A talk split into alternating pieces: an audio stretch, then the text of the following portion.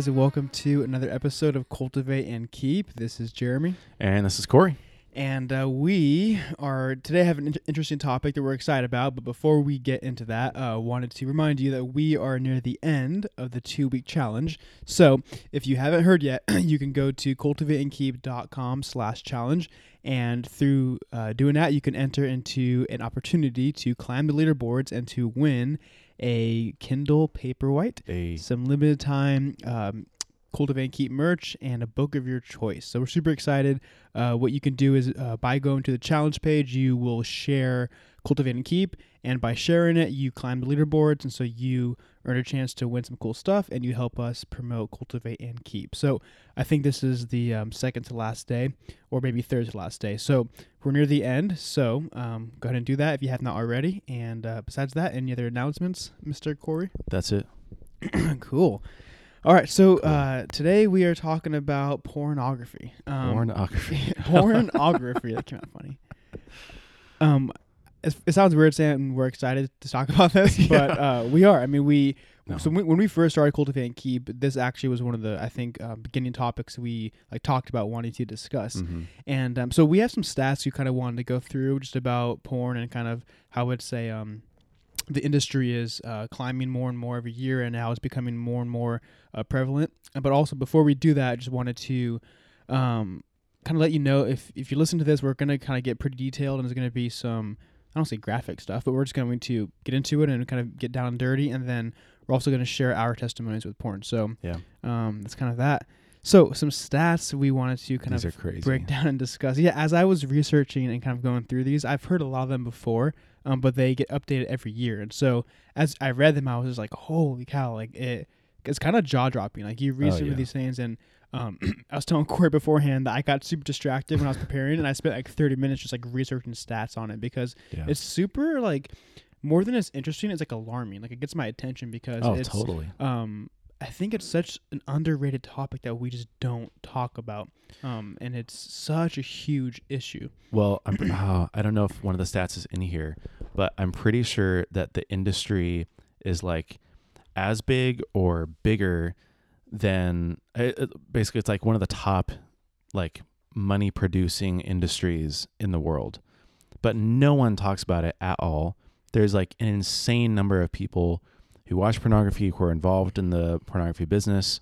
Um, We we shouldn't say no one talks about it. I think what we're trying to say is Christians don't talk about the struggle and uh, like in a secular world it's like bragged about don't talk about it Yeah. as an issue. as an issue, Yeah. but like um for me like my non-Christian friends it's like something they brag about. Yeah. Um, there's a verse in uh, I forget which what uh, book, but popped in my head. Um, it says uh, they glory in their shame, and kind of what it Mm. means is like Yeah. basically they brag about things they should be ashamed about. yeah. Um, and I have a lot of like non-Christian, you know, coworkers or friends that like, they brag about like porn, how it's cool and it's so normal. Yeah. And um, like you hear stories of like you know non-Christian couples that like you know husband has his wife like, look at porn with him. It's crazy stuff that uh, that's like super normal. And so yeah. um, yeah, and dude, in like the non-Christian world, this is a common thing that's cool. And for us as Christians, we don't talk about it. So Right. And also, when we're talking about pornography, uh, we're talking about it also, and this is sort of one of the things that like we don't talk about that often, and especially for the younger kids who are struggling with it or don't know that much about it or don't know kind of how to deal with it. Porn is almost synonymous with masturbation, and it's Mhm. just like one of those things that, like, the two go hand in hand, obviously, but like in most cases, yeah, in most cases. Um, but pornography, lust, masturbation, like sexual desire, like those are kind of like we're talking about pornography, but we're also ta- talking about those things kind of in conjunction as well. Just Mhm. wanted to point that Yeah. out. Like that's a good point. we're not just talking But about pornography. Yeah. pornography like as it is, but also like the sins that are of, involved like in a it. three in one kind of. yeah. All right, well, let's um get into some of the stats Yeah. because we'll kind of just have discussion as we go. Um, so the first one was um, more than four out of ten Americans, so forty-three percent, now say that pornography is morally acceptable, and that is about a seven percent increase from last year. So one thing I want to say before we continue is, uh, I went through a lot of stats from previous years, and every year they are like gradually all just increasing, which is crazy, Yeah. as, crazy as it is. So this one is saying forty-three percent of all Americans, so four to ten, um, say that Yeah. porn is morally acceptable. What's interesting, so it says it's a seven percentage point increase. So it's not a seven percent increase because Oh, okay. because seven percent would be like from the last year, which would be like you know seven percent more. But this is a seven percentage point increase, which means that 2017 um, it was around 36 percent said that porn was more acceptable. Now it's 43 percent. So that's like a That's huge more than, right? jump. Yeah. Yeah. No, that that's way more. yeah. so yeah. like seven percent of 36 is a you know a tiny number. Understood. Okay, so the percentage you got it. Okay. Yeah, out of a s- 100 a, percentage okay, point 10. increase. So going from 36 to 43, you can only imagine like let's just say the year before that it was also a 7 point increase, 7 percentage point increase.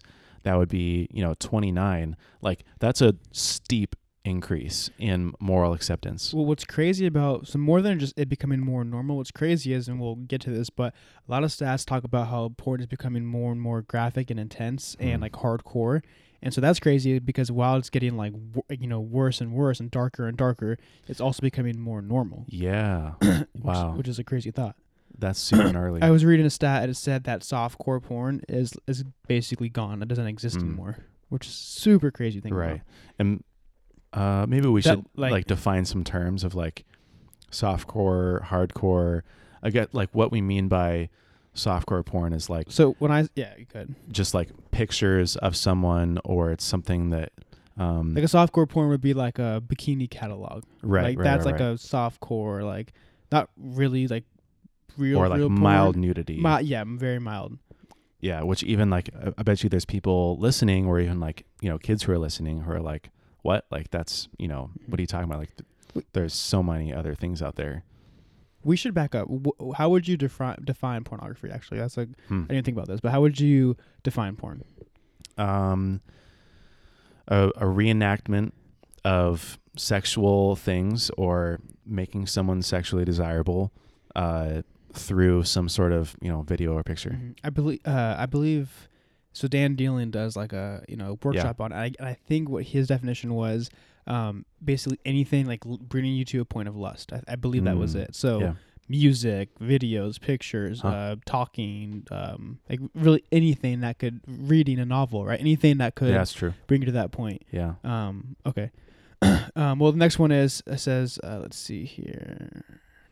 Okay, so it says that one out of six over the 1,500 respondents has watched pornography on a public network, which is, and it kind of talks about like, examples of those. I'm see if I can find them because there's a different tab. yeah, I mean, that it was basically like a means, coffee shop. yeah. It said a public restroom, a uh, library, library. It was like crazy. I was like, holy, like what? an airport. Yeah, and it was like normal. Yeah, one in six. Yeah, One I in mean, six. And here, so when I hear these stats, what I like to do is think, okay, out of this group of friends that I have, ten of out of ten of these people, you know, four of them say that porn's acceptable now, right? Yeah. Or one of these six, you know, that's just a weird thought. And I bet Right. you we each have multiple friends or people that we know interact with that are in these categories. Yeah, yeah, no, definitely. I mean, that's and fifteen or that's it's not fifteen hundred. It was fifteen thousand global respondents. So it's I think the the other interesting part of this is how pornography isn't just a United States. It's not just like an American thing. It's increasingly more global. I think a lot of that has to do with the internet too. But one in six um, of the fifteen or of the fifteen thousand global respondents have watched pornography on a public network, Mm-hmm. among other things. yeah. Um, another one was kind of along with that. It said, uh, so today most free sites are porn.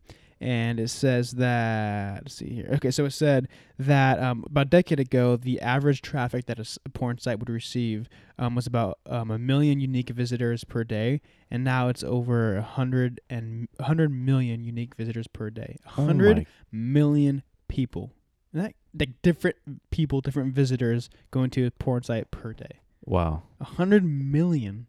I can't even count to a hundred million. No, yeah. no, I'm joking, but that's crazy. Like So that's a, in one a day. ten thousand percent Yeah, increase. a decade ago it was about a million, which tha- that's really high too. Wow. And it's saying I read into this one. It said mainly because uh, they're free now. So back in the day, you had to pay. yeah. So this is random. So me and Corey, there's another podcast that we both it's like a business one we we follow, and we like to um like listen to these guys and they're not Christians, but they have, you know, they talk about business or whatever. I was telling him that the very first episode these guys launched a couple years ago to launch their podcast and to start it, uh, their like opener, like they talked about kind of their business experience and kind of how they started. And one of them was saying uh, that when he was younger, his first like way he made money was by selling porn. Oh, that's right. And they were like laughing about it and bragging about it. And I was like, oh my gosh, like if Yeah. I did that, I would never talk about it. That's like super Oh, no. weird. And these guys are like, oh, that's so funny. And it's Again, like, it it's morally weird. acceptable. morally acceptable. Well, what's interesting, kind of going back to that one, I don't. Um, it's morally acceptable, but I think that again, the word, like how people perceive the word moral, Hmm. is totally different than what it was ten years ago too. Because moral, back th- or you know, let's say fifty years ago, moral was um, according to God. You know, it was God's word, it was the law, it was um, things that were well understood in society as good and bad. Moral today is whatever you want it to be. Yeah. You know what I mean? So yeah, I feel like that's even like a generous statement to say four out of 10 Americans, what does it say? Four out of 10, uh, yeah, Americans Say now say, it's morally acceptable. yeah, I mean, even like that's so generous just to say morally acceptable. If they probably said like it's okay or it's acceptable, it would probably be like nine out of 10 Mhm. is my That's guess. a good point. But um, but going back to that other statistic about uh, a million unique visitors to a hundred million, again, I think this is also interesting. Like, it's very correlated to the growth of the internet over the Mhm. years, and like you said, with a lot of the free porn sites, um, it's a very smart business model because you give something away for free, and then people are interested, and then they have to click and subscribe or pay money for like more content for Mhm. quote unquote better content. Yeah. Um, but it's just again, that's one of the things that is so crazy about it is that porn isn't just like, you know, like this nasty little business. Now it's like an entire industry, Mhm. and there's companies like Pornhub that are like, you know, they could be. I don't know if they're publicly traded. I'm not sure I if they. thought I heard be. they were. I think they might be. I think it's a brand under another company that's uh, publicly traded Hmm. but like it's a a massive company. Like Mhm. if you have a hundred million unique visitors per day, that's like yeah. going to Google. You know what I mean? Yeah. Like it's so insane. Mm. It's so insane. Um, the next one says that the use of filters by parents has not worked. In 2005, a research uh, shows that 50 that let's see, it found 54% usage of filters. In 2016, it was down to 39%, and then 16% on mobile devices. Mm. And so, I mean, well, I'll get into like our, my testimony, but yeah, for me, like when I was um like addicted and struggling to porn, for me, I what when I always said to people was it didn't really matter the the um filters that I had because I always found a way around it. I think that's the truth with anything. Like if there's a sin that you want to do, you will find a way to do it. It doesn't matter the the blocks you have. I'm not saying like don't um have a filter, don't have a block because Right. that, that will help you because you got you got to fight to get through it. And so um, but like the truth is, it really comes down to a desire for you wanting to overcome it and to want to change. If you don't have that desire, you'll find a way to do it. So I'm not Yeah. surprised to hear hear that stat. Right. Especially, I think that's interesting. Like just the difference between thirty nine percent and then sixteen percent on mobile devices. I, th- I think that that's kind of probably the main culprit too. Is what's also interesting is the rise of like the mobile device and the phone. You know, things like the iPhone was kind of the first, uh, you know, mass populous, um, you know, massively popular um, mobile phone. And then you have all sorts of Android devices, which are largely unlocked and unfiltered. And then you have the growth of the internet, and like it's sort of like a perfect storm for um, a lot of these, you know, porn producing companies to be on the internet and to make it widely available for everyone to stumble upon in Google. Yeah, good point. Um, okay, here's that stat I was talking about. So it says um, one in six have uh, confessed to using porn on a public network.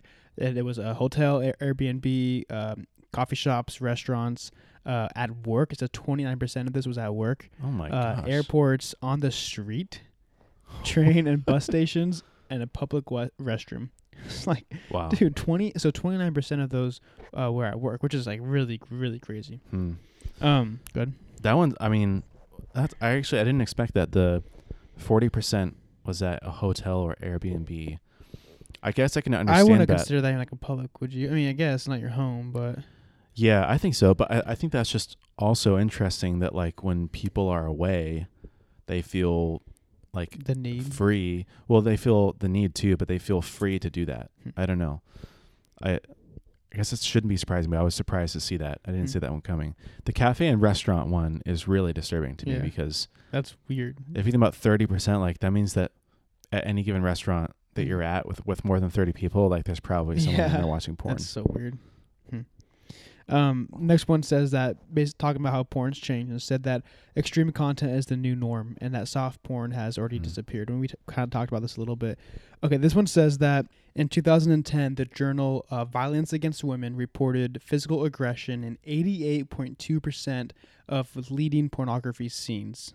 And Mhm. and there was um 40 and so there was verbal aggression in 48% of all leading scenes as well. So not so what it's not saying is that um 88% of all porn um, had aggression. It's saying in like the leading like, top most popular videos, 88% of those um were centered around like aggression basically. Oh. phys- yeah, that makes sense. And so, basically, like the most popular. was the aggress- aggressive content basically Yeah. the hardcore like wow. that, and so that's like the new normal. Then it says that incest is the fastest growing trend in porn. Like stuff with like you know uh, like sons and, and mom whatever or brother sister. Yeah. That's like the, a growing trend. Wow. Yeah, that's so crazy. I think that that is um that's pretty like indicative of where we're at right now is Mhm. if 88% of the most popular pornography scenes have violence in them, then like, you know, what's popular kind of speaks for itself, you know what I mean? And if 88% of it You know what's crazy to me is that like it's it's such a secret thing and like no one again no not many very not very many christians talk about it. And i don't know kind of how i don't know exactly how non-christians talk about it very much but like i don't think anyone would condone that kind of behavior. You know what i mean? Like in real life is what i mean. No, yeah, that's a good point. like Well, that's the thing about porn because it's we um we feel we so we're under this impression or illusion that it's like an anonymous, um like in the dark, uh which it is I guess in a sense. But uh, I get what you're saying is that none of this would be acceptable in like our yeah real uh, relationships. You know. And that's so weird is because like you want to do it, but you like wouldn't recommend that to someone else. Or like if someone was doing that to you or to your sister or to your wife, like Mhm. you'd be like, What the heck? Like this Yeah. is ridiculous. But it's just kind of the indication of how screwed up and perverted pornography is, is that you like what's wrong and you like what even you wouldn't want someone else to do to anyone else. Yeah. Well, I think this one's interesting because it kind of proves a point. So it talks about uh, basically how just the most popular stuff is like the worst, like most horrific type of porn is what's normal and what's what's good now apparently, and even like incest, how that's like a popular thing. So one thing that Dan says in his workshop, he talks about, he says that the nature of porn, uh, it it never regresses, it never goes Yeah. backward, it never retracts, it always worsens, it always increases. Um, it, it just goes deeper and deeper and gets worse and worse. Um, and I think like that shows with these stats. Like they all kind of seem to get like just more and more dark the more that we go. Because the nature of porn is is never going to slow down. If if you have if you have or have had a struggle with porn, you know that it really only gets worse and worse. And what that means is Totally. that um like certain content that like used to do it for you and that was like exciting and, and thrilling and good. Um, it just it kind of begins to like dampen and become less and less effective, Yeah. It just and that's showing boring. stats. Yeah, Yeah, which is crazy, and it's not like it's like a, oh, it's okay because I'll watch it now, and like, you know, I'll like, you know, take a break like when I feel like I want to watch something gross or like over the line. But the reality is that like that progresses so fast, and that you just can't stop, and like your, um, your desires take over in a lot of ways, and you just you literally can't stop what you're doing, and then you just end up finding yourself in this crazy rabbit hole of watching things and doing things you never would have thought about doing even like Yeah. the day before you know what i mean you just find yourself doing it and you're like what the heck how did i get here Yeah.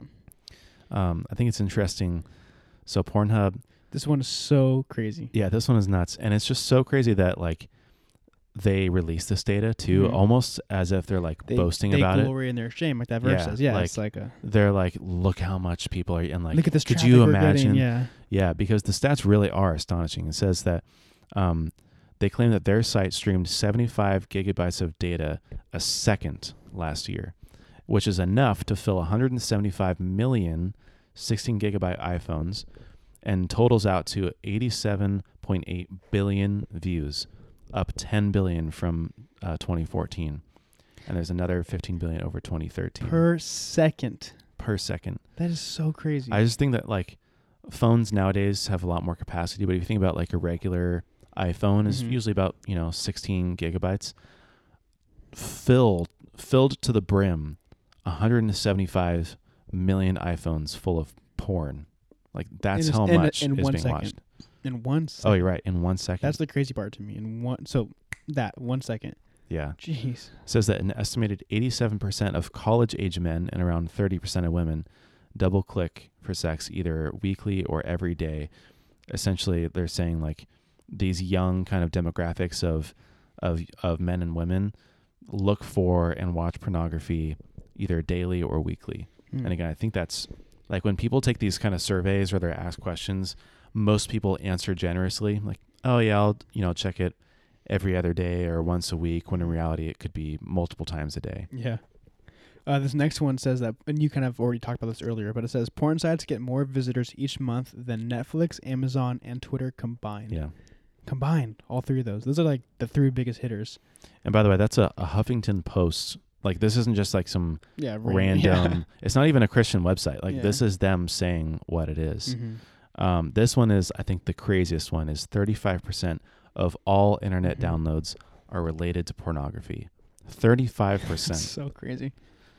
Yeah. And I mean, it's astonishing and like it's, it really is laughable how much there is and how much pornography consumption there is out there.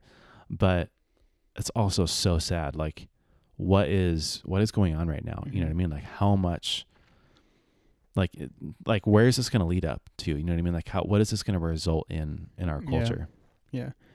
Um, another one says so. This is uh, pr- every day. It says 2.5 billion emails containing porn are sent or received. Wow. Billion. Emails. That's so yeah, bizarre. it's random, but billion is crazy. Yeah. Oh, that's so crazy. And then it says uh, 25% of all internet searches are related to porn, Hmm. which that's crazy. So one out of one out of four, dude. That's so nuts. Yeah. Think about going to Google and Yeah. like every fourth one is For porn. porn, yeah. Yeah. Every second. And there's like millions, you know, a second going on it all Yeah. the time, every day. So um, that's kind of it for stats. But I, it's a little bit of like shock and awe, Yeah, like and- just a little, you know, shock to like gets you to know like how much and how real of a problem this is. Yeah, and I just want to say, so I went through uh, only two uh, two websites for that. Okay, and there was multiple other ones that I went through, but I didn't include them. And of those two, I selected like the the major ones. So there was Yeah. way more out Oh there. yeah. Um, so we get the point. Like it's a huge, huge epidemic, and is getting worse and worse, and it needs to be talked about. So we don't uh, we don't want to read those um those stats just to like make a point, but we wanted to read it because it's kind of it creates like a wow like a wow effect. Like when I read that stuff, I was like, oh my gosh, like um like deeply concerned. And so I think that's kind of what I wanted to say was part of the motive of of sharing those stats is to I I don't want to say like, raise awareness, but kind of like raise the awareness and kind of get people to really understand like it's a super super big deal Yeah. and um it needs to be talked about. Yeah, I think I mean it, it it goes all across the spectrum of people, men and women, ages, countries, but I think in general for me this is the most relevant for the next generation and for our Mhm. generation. Uh, you know, people under 30 years old, let's say. Like this is a growing increasing like it is really is kind of an epidemic for our generation especially. Um, it's very much a problem, which is why we want to talk about it. But um, I wanted to read. There's this good quote again from Wild at Heart, uh, and he kind of just breezes over it. I wish he would kind of go into it a little more, but he says, "So much of the pornography addiction for men comes from this. It's not about sex; it's about validation." She makes him feel like a man. She offers him her beauty and makes him feel strong. This is also the root of most affairs. Some women come along and, and offers uh, to his an answer to his question. His wife has been giving an F, and she comes along and says, "You're an A to me," and he's history. And if he hasn't found that deep validation he's he needs from God, he's a sitting duck. Um, I just think that's so indicative in that porn isn't just about sexual desire. It's also about like validity, fulfillment, and meaning in life in a lot of ways. And I think he he makes it so plain. He says if he hasn't found that deep validation he's he needs from God, he's a sitting duck, because a lot of a lot of what people are searching for in pornography isn't just like some sort of sexual relief or satisfaction, whatever it is. It's just the feeling of being good or feeling loved or feeling like um, like they're with someone. They're they're kind of putting themselves, you know, virtually or in their fantasy or whatever it is, in the place of another man who has that. And I think that's so indicative. It's just like it's um it's a way to be fulfilled beyond sex, but it's just a it, it's also a very spiritual issue is what I'm Mhm. getting to. Um, pornography is essentially a risk-free way to fulfill your sexual desire. No woman can turn you down. You can have whoever you want, right? There's no romantic uh, attachment or kind of obligations. You can switch out women whenever you want. You can go and find a new one when the old one gets boring, and you can do it all behind a screen. You know, it's it's safe and you're anonymous. But in return, you damage Yeah, yourself yeah. really deeply. You exchange that short-term pleasure for the long-term loneliness, and that is completely opposite from how real life works where you it's compl- you have to have a monogamous relationship you have to put work in it's not just about sex at all and um and so it's pornography is just like this super cheapened super perverted version of what you should have in Yeah. real life and it's not as good yeah, at all I totally agree with you. I actually, so th- those are some of your notes. I put down th- actually the exact same thing, and I didn't even I didn't even read what you had. oh but, really Um, yeah, I totally agree in that uh, most porn, like wh- the motive to look at it, isn't necessarily the the physical pleasure that that we think comes from it, but it's for me and from others I've talked to and just what I've experienced that it's it's for loneliness. Like that is yeah um, and validation, I would say, are probably the, the biggest reasons why. And I mean, studies show that and reflected that it's not really about um, just the physical side, but it's like the spiritual side, like you're saying. I totally agree with that. yeah And one thing about I want to say was um, kind of how the nature of porn is to continually progress and how it gets worse and worse. But w- it kind of paralleled with that is um, like the pit that comes when you look at porn. Like when I say pit, I mean that you know we think it's going to be a cure or a relief, um, whether it's um, like we're feeling lonely or sad. Like um, when you look at porn, you're looking for relief for what you're experiencing. But the reality is, all that it does is increase those feelings that you have. You know, I mean, I've heard time and time again from people that you know they know they shouldn't look at porn, they know it's a struggle, they fall in, they do it, and then when they're done, it's the same feelings that are that are now worsened of feeling you know worthless or miserable or lonely.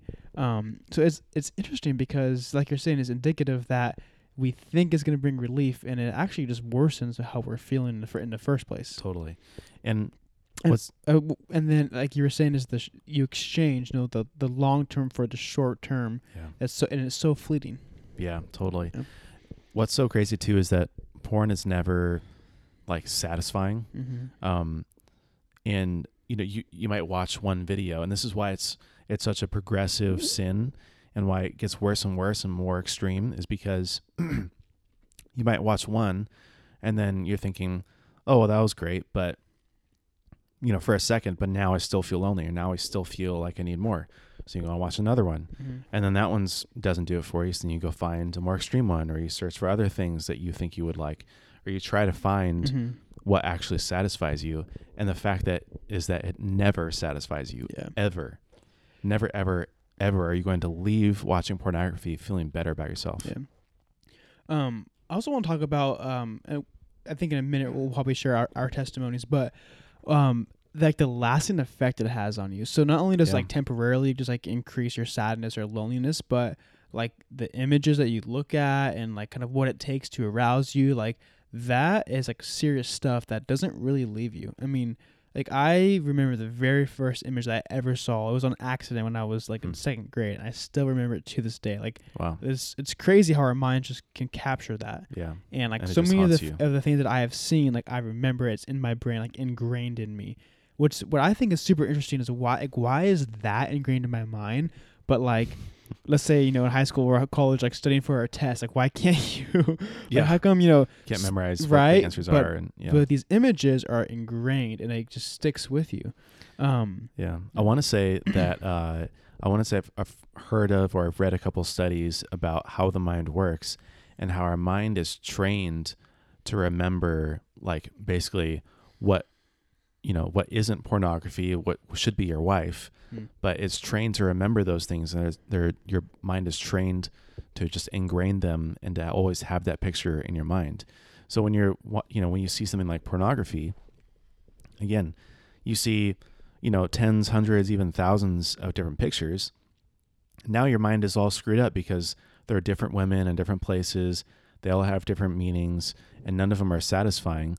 And then, especially at a young age, too, where you don't know how to deal with it, you don't know what to do with it, it just haunts you and it just eats away at you in a lot of ways. And then you think about it or you remember what it was, and then you're tempted to do it again, or maybe you just feel sick about it. But then because you're lonely, then you're tempted to do it again and it's just such a vicious cycle when you can't forget a lot of times there's uh there's a really cool website which we've gotten um a few of kind of these talking points and a lot of i've done a lot of reading on it but there's a few websites one's called fightthenewdrug.org um and it's a nonprofit and essentially their whole mission is just to wear, raise awareness and to fight against pornography um, and they have a couple other websites that are really useful uh, you know one of them's called um, truthaboutporn.org. They also have another one. I think this that I think it's a documentary. I want to watch it, but it's called Brain Heart World. Um, and basically, they have so many stories of guys, like you said, who were addicted to pornography since a young age, and then when they have a girlfriend or when they get married, then they have serious problems, like they can't get aroused by their wife, or they feel totally disconnected from their wife, or they haven't told their wife or girlfriend and they feel really guilty about it and they don't know what to do. Um, or it's something that they continue to struggle with even after they're married.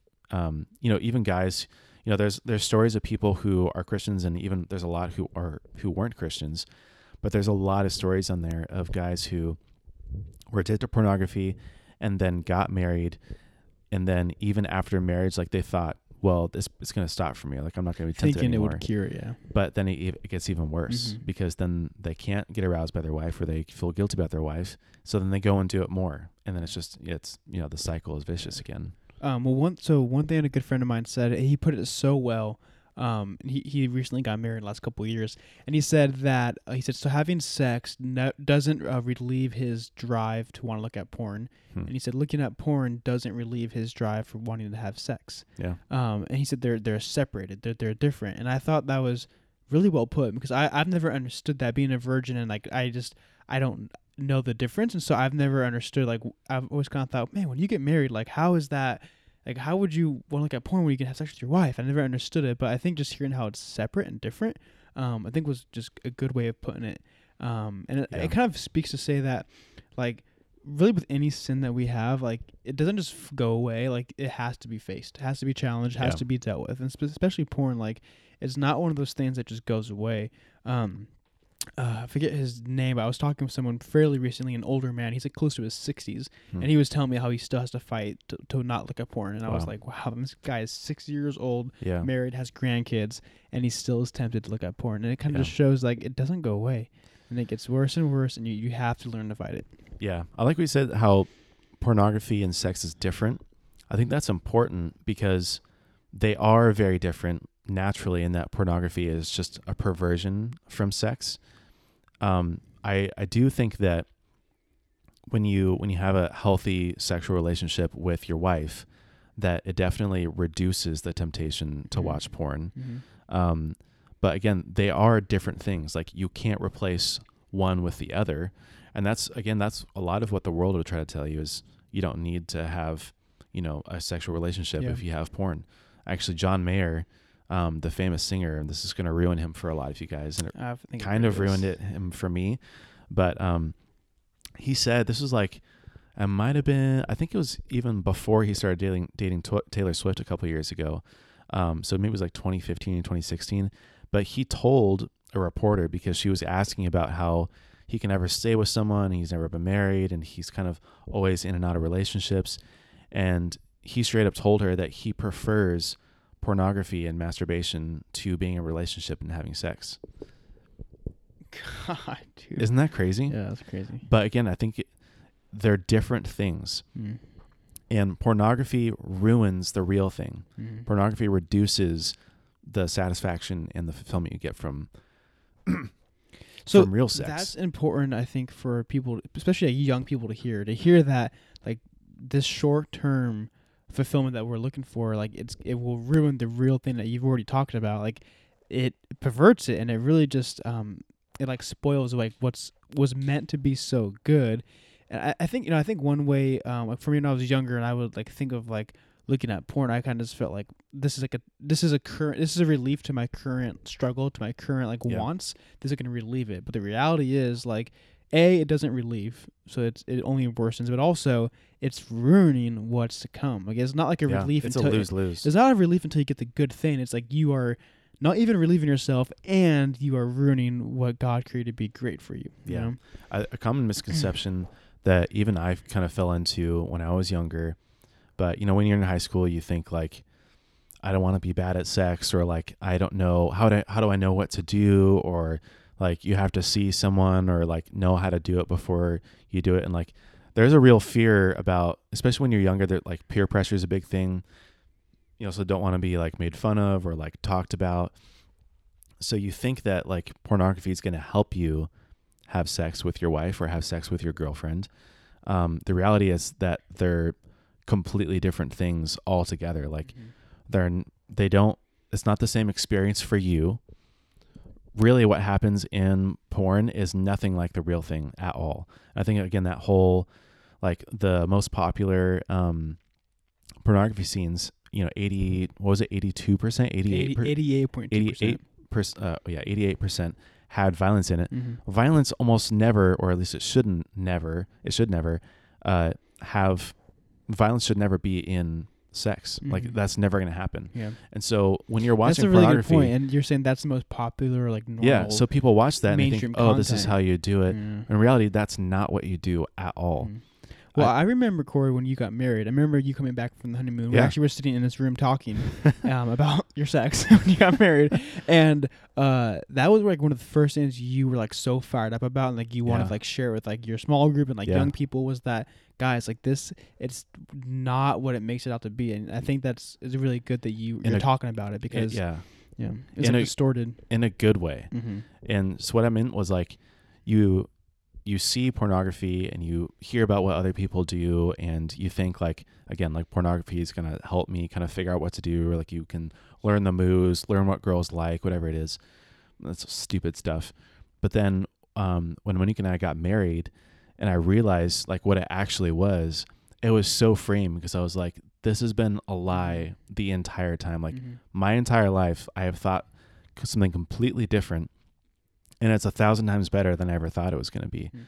And it's and it's different in a better way also. Like I would never wish to do the stuff that, you know, that happens in pornography. Mm-hmm. And that's one of the reasons why I really don't struggle with pornography at all anymore is because it's literally disgusting to me Mhm. now. Thinking about like having sex that way or like imagining myself doing that is like the worst thing in the world. Like even talking about it makes me sick because it's so far beyond what God intended it Yeah. to be. Well, let's jump into um our experiences before we run out of time. You want to go first? Uh, yeah, I will. Um, so uh, I- I'll make it quick. But when I so my first image I ever saw was like a Playboy magazine, and I live in Oregon, and it was in my friend's uh like his dad's basement, Hmm. and uh, like I remember so well. His name was Brian Pyres. I like remember like I literally remember exactly what I saw, like where I was, um, and I think I was like second grade. Uh, nothing like happened from there, but that was just the first image I saw, and it's like in my mind. Um, kind of fast forward to where like the struggle with porn became real. Uh, when I was in seventh grade, that's kind of when I slowly crept in. So for me, um, like my testimony, is it slowly, gradually increased uh, as time went on. I think a lot of people just kind of like go all in right away, um, as what I've so what I've heard. Um, but for me, it was basically about like a year of like looking at like soft porn before I actually stumbled across like real pornographic videos. Um, I don't.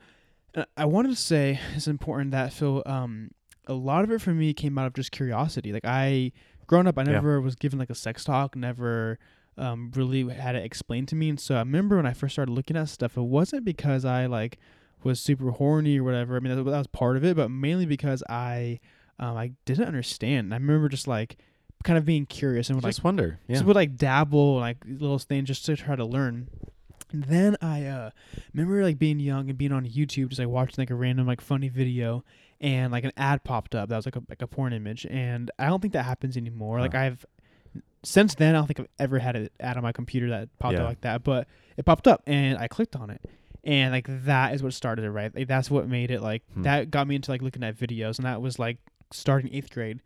Um, and then like uh, another thing I want to say, this might be really like graphic, and but I'm gonna share it. Um, I didn't like masturbate um until like uh, eighth grade, and I- went a year of like dabbling, looking at porn before I masturbated. Mm. I don't know why. I just I was super curious and like wanted to like I guess learn, and then I think that curiosity turned into like lust. You know, does that make sense? yeah. No, um, totally. And so I don't want to play the whole, oh, I'm innocent. Like, 'cause no, like I was a dirtbag and I shouldn't have done Yeah. that. But it really did start with um, like just being curious. And I think like one thing I've taken from that and learned is like for me when I have kids, like I really want to protect them like from hopefully their struggle with porn.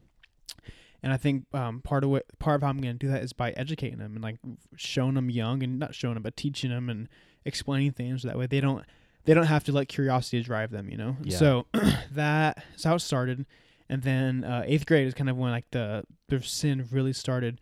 And I don't need to like share the whole all the details, but basically, um, it got worse and worse all the way until the very start of my senior year of high school. And I- I got to the point where I was looking at porn like every day, sometimes twice a day, Wow. and then uh, it would kind of go up and down. And so, um, I think from like eighth grade to probably freshman year was like all the time, every day, like a lot. Um, and then uh, I after probably like a year of like being engulfed in it, I like realized okay, this is wrong. I need to stop. And then it became like a fight. It became a struggle. And so then it was constant. Um, like you know, you'd go a few months without doing it, a few weeks, and it kind of just back and forth, back and forth. And so Yeah. that cycle went on until the beginning of senior year. And like I said, during that time, it wasn't like a free for all. Like this is great. I'm just gonna do it. Like I was trying my the best that I could. I was fighting, but I mean, I was like literally addicted. Like I could not like stop it. It was just. yeah. I I mean, it was a serious cycle. And so especially with something like your phone, where it's always with you. yeah, It makes it so terribly hard. yeah. And I and uh, I had some you know frustrating times. So in, in my home, I had access from so I had like a we had a family computer that had no, it was like in a separate in an office detached from the house with like its own little cubby, Mm. no blockers on it. Yeah. I had an iPod Touch. Um, we had two TVs in the house with porn. We had, or not with porn, but like with access to porn. Uh, we had uh, multiple laptops lying around. I mean, there were so many like avenues I had access to, Right. and my parents didn't have any like blockers or filters. And 'Cause they didn't Um, know. Probably. yeah, I don't think they Yeah. knew, um, which like surprises me, but like they didn't. And so remember one time being at a like I think it was like actually my freshman year probably. I was at a, a summer camp and I just felt like super convicted. And so I, I talked to a leader and he had me call my mom that night. Mm. And I was like, "Oh, you suck." so Dang. called her and like told her, and it was super hard. Um, actually, I think I, I think I called David, my brother, because I wanted I didn't want to tell my mom. That's kind of weird. Hmm.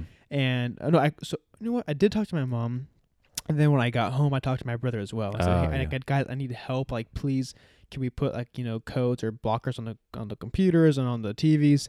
And uh, no one did anything, dude. Like, no Wow. one no one did it. And I can't say like, you know, it's their fault, but like I probably should have followed up. But like, I I brought it up and like no one did what I was asking, and um, and that's kind of what started in me that thinking I was sharing earlier. That it really comes down to like us making a decision. Like we could put blockers up, we could ask for help, but the reality is like even if there were blockers up, I probably still would have found a way around stuff. uh, But it really came down to a desire in me to want to overcome. Yeah. Um, so that was kind of eighth grade to fresh uh, to senior year of like up and down. Um, sometimes more intense than others, but it was a fight. It was a struggle, and I was failing. Um, the very first week of the senior year of high school, um, I like I remember just kind of telling myself like this has to stop. Like I cannot do this anymore. And uh, Dan Dillon came to our small group, and he kind of gave his famous like porn, That's right. porn talk. Yeah. And if you guys have never heard it, he like Dan basically just scares the crap out of you. Is kind of what he does. Yeah. Um, he shares all these like crazy stats, like way more, way more intense than what we shared, and um, kind of explains like what happens to your brain, all this stuff. And so he shares uh, these stats, and then he gave a challenge at the end. He's like, I, I challenge you all to um, to try to go just 30 days without looking at porn. He's like, I guarantee you can't do it. And I remember like when he said that, I was like, "Screw you!" Like I'm doing this. like I remember just feeling so like compelled. Like just I felt like I wanted to beat him, you know, or Yeah. beat it, you know. And uh, so that was like the start of freedom. Like I did that his little challenge, Hmm. and I somehow did it, and then um, broke free, and like that was basically it. And um, uh, I went like a, like without anything for like two and a half years, without any ever messing up one time. And after two and a half years, I um like messed up again, and um, I think it went on for like another year of like every couple months. I never ever fell back into it like Yeah. um like I was in high school, but there was about another year after that where it was like once every couple weeks or once a month I would have fallen into it, and then since then I've pretty much been good. And so, um, for me, uh, one thing I wanted to share was open accountability, and so being open with the um with those that you're close to and kind of sharing sharing them where you're at. Uh, for me, has probably been the biggest way that I've stayed out of it. And kind of like you said, now like, I feel like I've developed this almost like disgust for it. Like I when Yeah. I think about it, it like makes you feel sick, and it's not. There's like zero. Um, I don't feel compelled to do it. I feel like I don't. I, I kind of honestly feel like afraid to do it, and by that I mean Yeah. I gotta be careful how I, s- how I say this, but like a healthy fear of the Lord is in me. I think, and so I just understanding like the Lord is going to bless me as as long as I as I strive to honor Him in all on all areas of my life. If I don't honor Him in this area, like I'm lo- missing out on His blessing. I'm missing out on His favor, and so I want God's favor. I want Him on my team. I want Him supporting me. Yeah. Um, and if I'm, I jeopardize that when I choose to um, be in this sin, and so. Um, like, yeah, that's kind of mine in a nutshell. Um, Yeah, Yeah. mine's very similar. I think it was around twelve. I want to say, um, and I don't, I don't know like the very first time that I did or like how it came about. I know. Well, I, I remember the first time like that I did like on my own kind of like intention. Like I I purposely went and like looked for something, um, which is crazy. Again, that I remember that because that's just kind of the effect that it has on your brain. Um, but I think for me it was like I think it was on like IGN or something like looking up games and like it was just like a really trashy website and I think it just kind of sparked like some lust in me and like curiosity um but again for me like it was it was a lot of curiosity of like I just want to know like what it looks like or like want to know how it works and like stupid things that you think as a kid and really like you can't blame them you know what I mean? Like everyone goes through that same kind of curiosity and then that curiosity bred lust um and I would say like in middle school I definitely struggled with it a lot like I was definitely after a while addicted and I would find myself you know it's kind of a similar situation where like I didn't have a lot of kind of guardrails or limits around me and I didn't know like if there was even ways like to you know to not do it. It was just kind of I was always given a lot of freedom and felt like I like I you know handled it well. But then this was the one thing that like I can't handle this at all. And I remember thinking in 8th grade like wow like I'm like I think I'm actually addicted. Like I I actually need like help kind of getting away from this. Um so I think I kind of like toned it down a little bit and like it wasn't like an everyday thing for me but it was still like on my mind constantly I would have to like fight it. And it was still like a regular kind of thing like you know at least once a week I was I was looking at porn.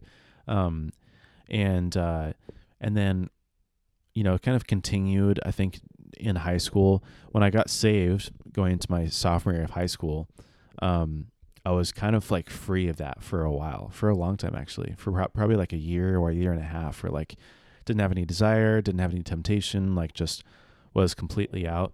Um and then you know kind of like like you said it's just like there's one it only takes one time and then you're like it's on your mind again and then you have to fight it again. So it was like every other couple weeks or every couple months.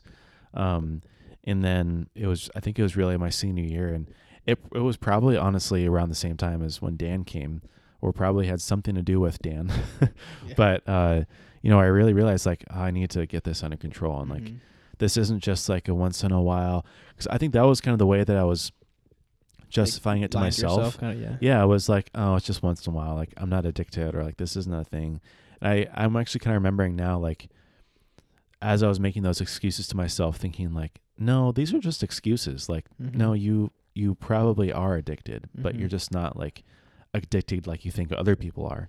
Um, and so uh, it was just you know uh, yeah one of those things where like I was like okay I need to stop and then you go 30 days without doing it and then you go 60 days without doing it and you go 90 days um, and and then for me like it wasn't really like a struggle after high school it was just kind of um, like once in a while I get the temptation to but then I would just feel sick to my stomach or just you know end up Mhm. closing out or like kind of like like- and almost like fear like I would I would like make the search or I'd like go find it and then I'd like X out like no no, no I can't do it. Yeah. like it's not gonna happen. I'm not gonna let myself do that.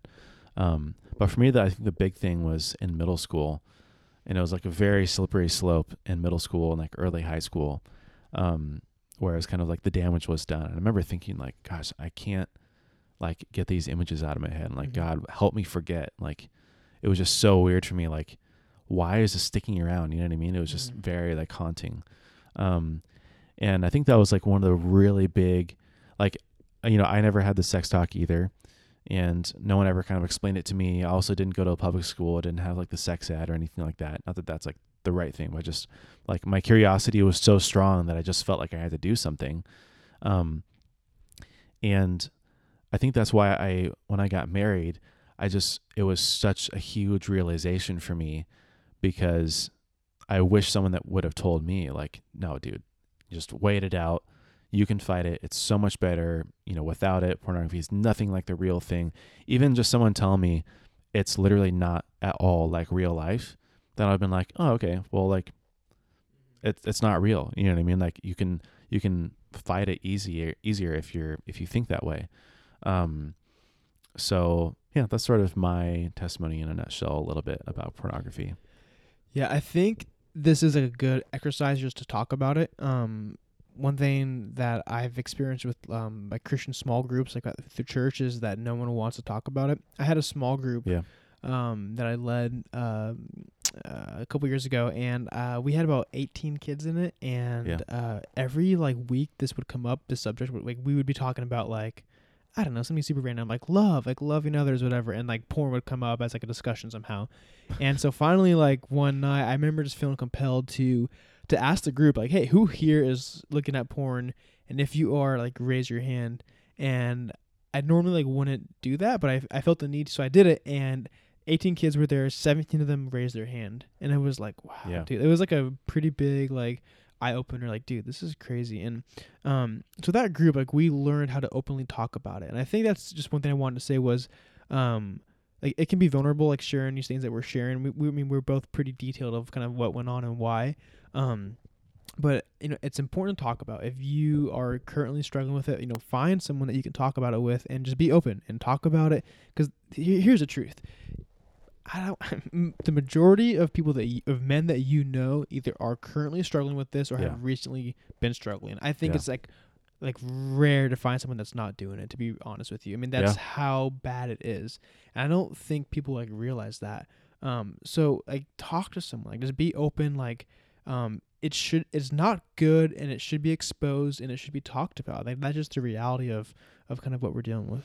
Yeah, I think just because like the very nature of it, of it's very secretive, it's very Well, it's anonymous, like an intimate like you Yeah. know, it's a private thing, you know. and so like the best way to beat it is to bring it into the light and to shed light on it both before God and before other people. Um, because when you have someone else who knows and who can ask you about it, and who can, you know, make you confess, um, then that's something that can help you just as like an accountability kind of piece. Mhm. but also bringing it before God and just acknowledging like this is a problem. God, I need your help with this. God, I, you know, help me, break me free from this addiction, from this sin. Um, is a big thing too because a lot of guys don't want to face it. They don't want to admit Yeah. that it's a problem, or and I think that I mean, it's sad in a lot of ways that pretty much everyone struggles with it, but it's also comforting in a way because I get what you're saying, yeah. there's no like there's no reason to hide it because Well, you we- know that others are struggling with we it. We make it up in our minds that we're the only ones. Yeah, and it's like that's "Ah, I can't not say true at anything. all. Yeah, it's just so not true. I remember being younger. I was always so afraid to like confess it. And I remember the first time I ever did.